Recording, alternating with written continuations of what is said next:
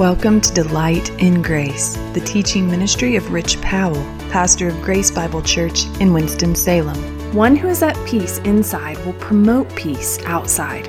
Brought into right relationship with God through his son Jesus, we're able to love and invest in others, walking with them in a Godward direction. Let's listen in to Rich's study on Ephesians 4 1 through 6. So, if you'd have your Bibles open to Ephesians chapter 4 this morning, as we continue now, we are in the second half of Paul's letter to the church at Ephesus.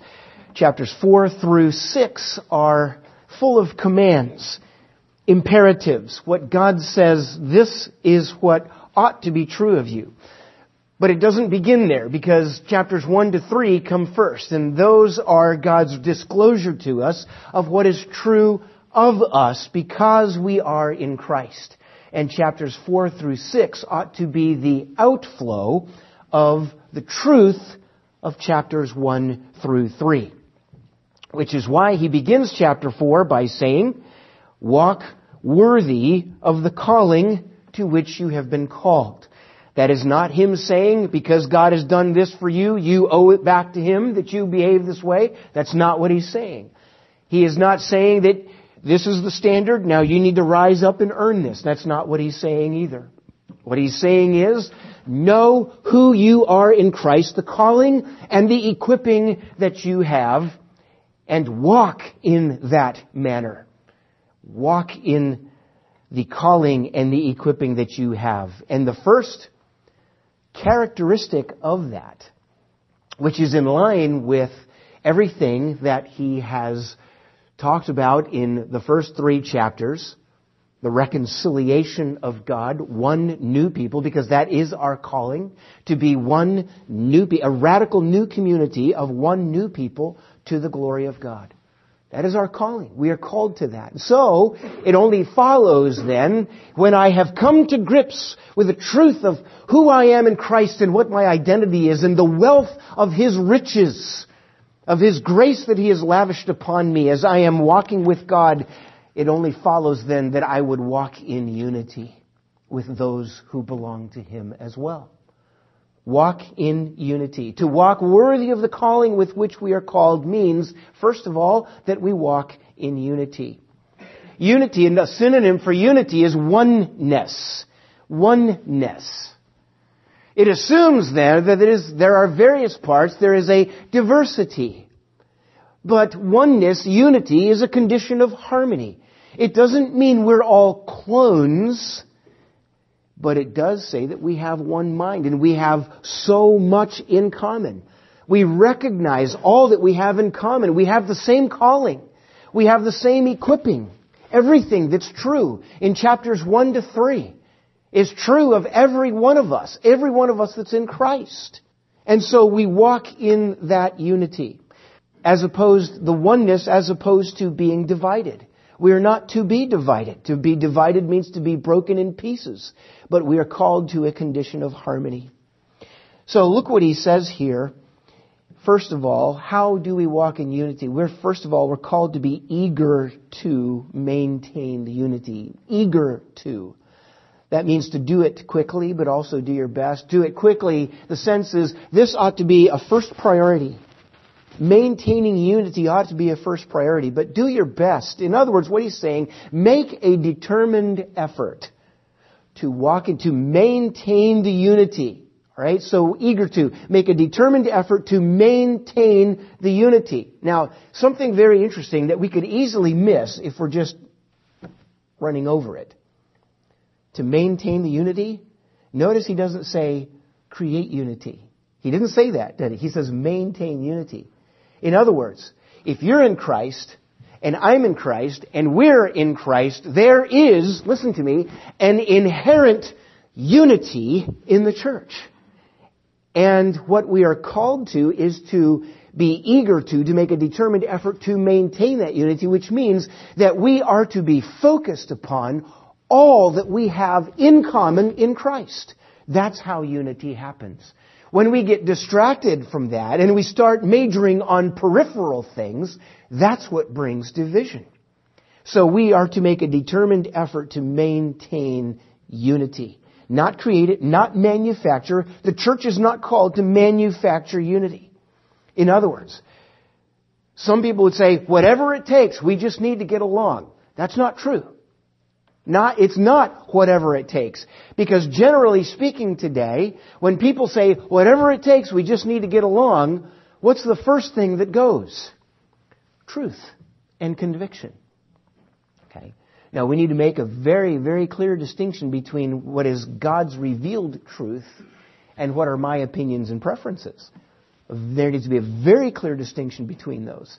But if we are going to marginalize God's truth to maintain unity, then we are in error and we are not walking worthy of the calling to which we've been called.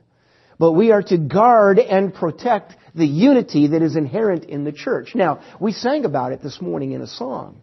And through church history, there's, there's no denying it. How many schisms have there been in church history? And you say, Rich, Tell me about the unity. There are as many as 3,000 Protestant denominations. Where's the unity in that?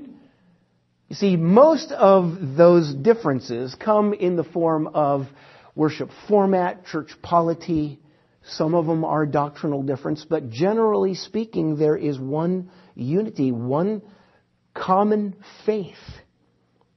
And like I said before, if you're in Christ and I am in Christ, there is an inherent unity in that, and that's what we need to maintain. That's what the church needs to be eager to, make a determined effort to focus on those things. So to maintain the unity says this, it's to cause to continue. Cause that unity to continue. How? By focusing on what we have in common in Christ. And keep the main thing, the main thing, not the peripheral things. Because when we make the peripheral things our chief focus, that's where disunity, that's where the unity is going to be threatened. Okay?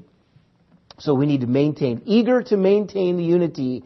And what kind of unity is it? Where does the unity come from? It is the unity of the Spirit. The unity of the Spirit. Remember I said, we don't manufacture this unity. We're not the ones that create it. It is the unity of the Spirit. Why? Because I am indwelt with the Holy Spirit. You are indwelt with the Holy Spirit. And it is one Spirit. It is the same. He is the same Spirit. And so He is working in you and He is working in me. Therefore, as we share with each other what God's Spirit is doing in us, that fellowship will be a unity, and it is the outflow of the Spirit's common work in us. Same Spirit make a determined effort to cause to continue the outflow of the Spirit's common work in us.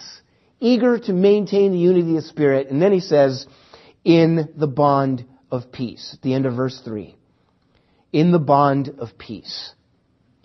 He is our peace. This bond, this is a common bond that we have. And that, you know, the whole thing of the whole idea of peace, harmony, wellness, it's not, again, not something that we manufacture. Well, you think that, I think this, we just need to learn to get along. There's more to it than that. The whole point of peace is, when it says He is our peace, is that you have been brought to God the Father. I have been brought to God the Father. We are at the same place. You see what I'm saying? We both stand before the cross. We both stand before the throne of God. We are both indwelt with the same Spirit.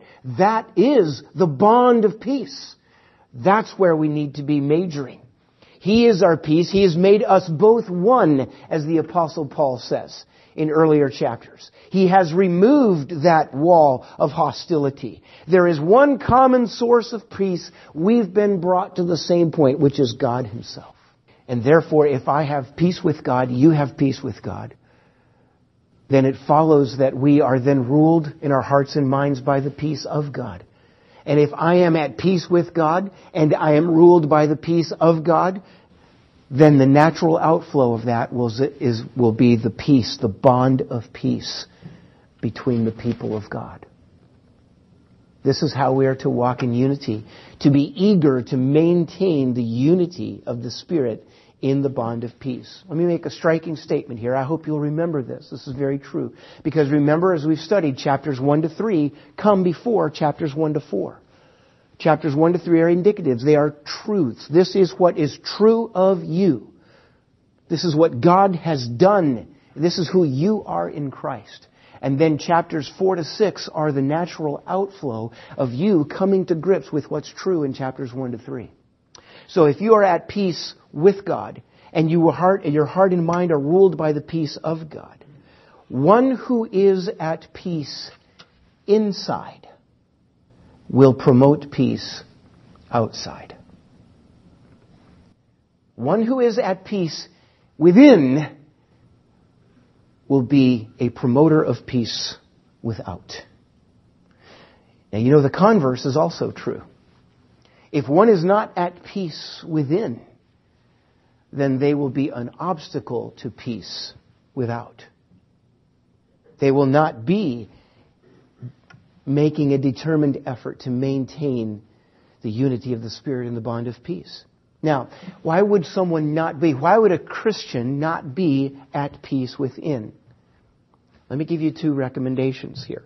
This is not something I'm recommending you do. It's, a, it's, it's your understanding. Why would a Christian not be at peace within?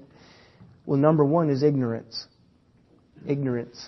Chapters 1 to 3. When you come to studying the book of Ephesians, you completely skip over chapters 1 to 3 and you go right to the commands of Scripture. I've said it before and I'll say it again a thousand times. You can't do 4 to 6